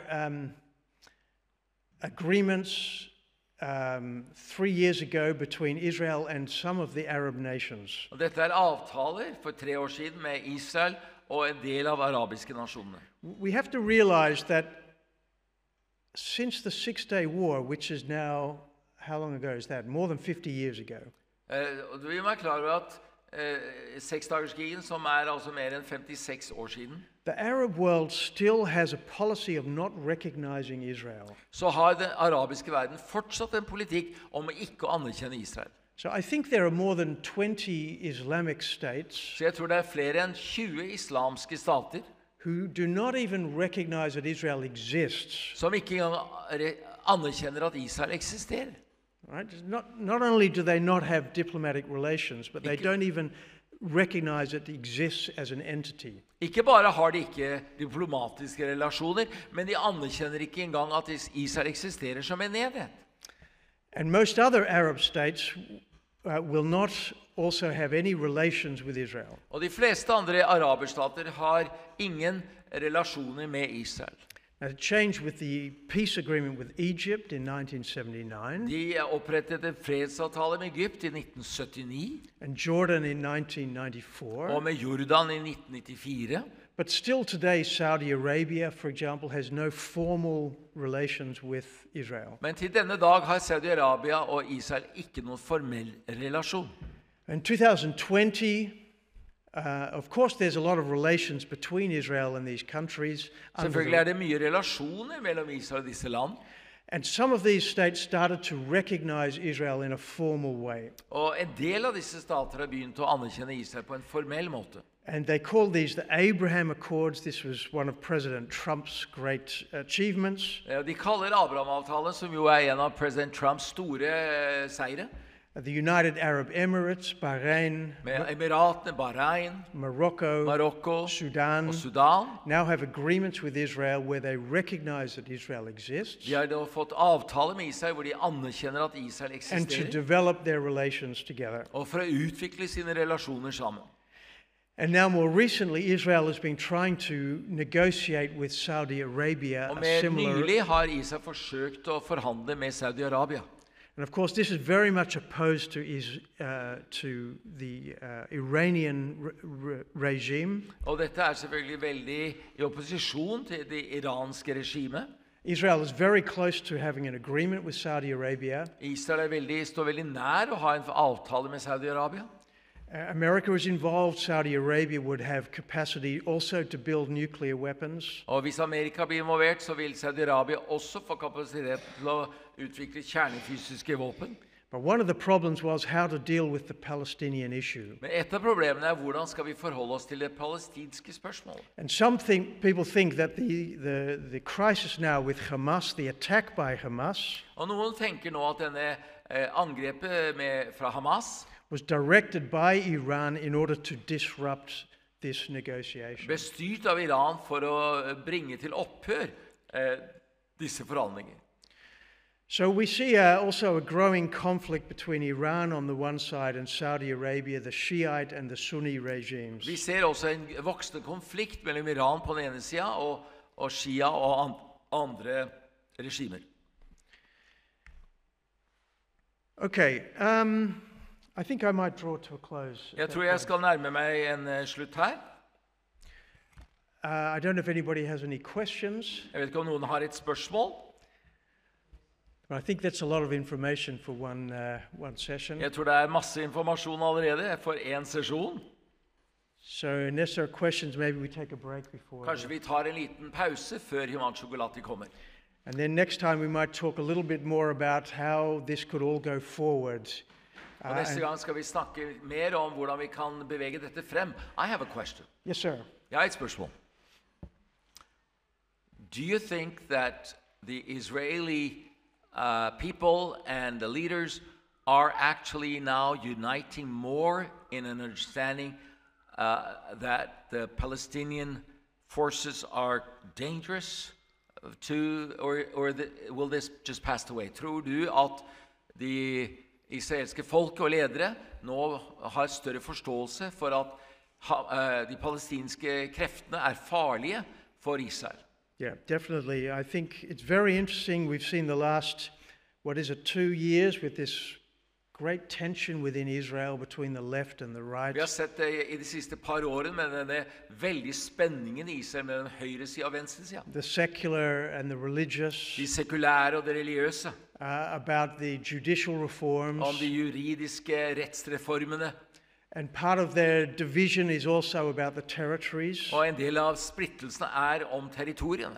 But one thing for sure is happening now is the country is very much coming together to fight against Hamas. Men noe som sikkert at landet nå kommer veldig sammen igjen for å slåss imot Hamas. So I think there's a great deal of unity within Israel to fight this war. Det enighet nå I Israel for å utkjempe denne krigen.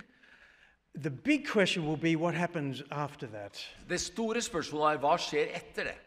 And that's where there's still a lot of different views within Israel. Og der det mange ulike syn innenfor Israel. Some people think Israel should annex the territories. Noen tenker at Israel bør anneksere territoriet. Some people think it should be given to the Palestinian Authority. Noen tenker at de bør gis til de palestinske myndigheten. There are many different options. Det er mange ulike valg.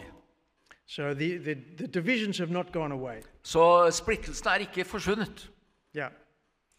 Good afternoon. Else Schilland, now you must really listen to this woman. She's my cousin, okay?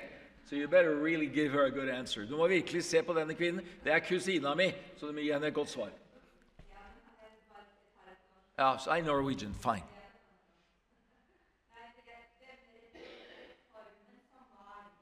Denne rettsreformen som var, jeg gjentar det så alle hører.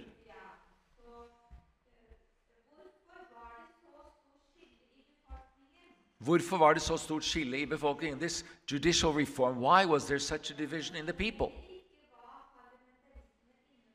They don't seem to understand what parliamentarism is. De forstår tydeligvis ikke hva parlamentarismen er.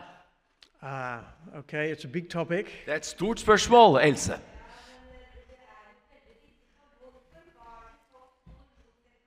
Why was there such a big controversy? Yeah, look, the controversy is not new. Ever since Israel was created, this question has been there. Kontroversen er ikke ny, for helt siden Israel ble dannet, så har denne kontroversen vært der. Because Israel does not have a constitution. Israel har ingen grunnlov. So there's no system of regulation of the balance of powers between the courts, the parliament and the government. Og det er ikke noe system som bringer balanse mellom domstolene, parlamentet og regjeringen. And there's also never been a clear idea of what it means to be a Jewish and democratic state. Og det har aldri vært en klar forestilling om hva det innebærer å være både en jødisk stat og en demokratisk stat. So many Jews want Israel to be more Jewish. Og mange I Israel vil at Israel skal være mer jødisk. Many Israelis want Israel to be more democratic, like all other democratic countries. Mange I Israel vil at de skal være mer demokratiske som andre demokratiske nasjoner. And I think this came up to the head because of the new government under Netanyahu. Og jeg tror at dette ble veldig aktualisert på grunn av den nye regjeringen til Netanyahu. Which is led by religious nationalist groups. Som ledes av religiøse nasjonalistiske grupper. And they pushed or tried to push through some reforms of the powers of the Supreme Court. Og de tvang gjennom en del av makten til høyesterett. The Supreme Court in Israel is really a very secular institution. Høyesterett I Israel en svært sekulær institusjon. Most of the judges, I should be careful not to be too black and white, but most of them are. Prøv ikke å være for svart-hvit. They're applying international norms of human rights. De anvendte internasjonale menneskerettighetslover. Yeah, so it's applying international and domestic human rights law. Og de anvender internasjonale lovgivning på innenlandske affærer. And the court appoints its own new judges, so it's a little world in itself. Og denne domstolen, den utnevner sine egne dommere, så det en verden for seg selv. And this new government wanted to limit the powers of the court. Og den nye regjeringen ville begrense makten til domstolene. And there's a lot of fear amongst the more secular Israelis that this new government is going to be more religious. Og det frykt blant de mer sekulære israelere for at den nye regjeringen vil være mer religiøs. It's going to impose a kind of Judaism on the whole population. At den på en måte vil pådytte på hele befolkningen en slags religiøsitet. And many Israelis, they don't want that. Og mange israelere vil ikke ha det. They also don't like the ultra-orthodox Jews, de liker heller ikke de ultra-ortodokse jødene, who don't have to serve in the army, som ikke trenger å tjenestegjøre I hæren. So I think there's a lot of frustration and anger between the religious and the secular. Så det mye frustrasjon og sinne mellom det religiøse og det sekulære. That's my simplistic. Det mitt enkle svar.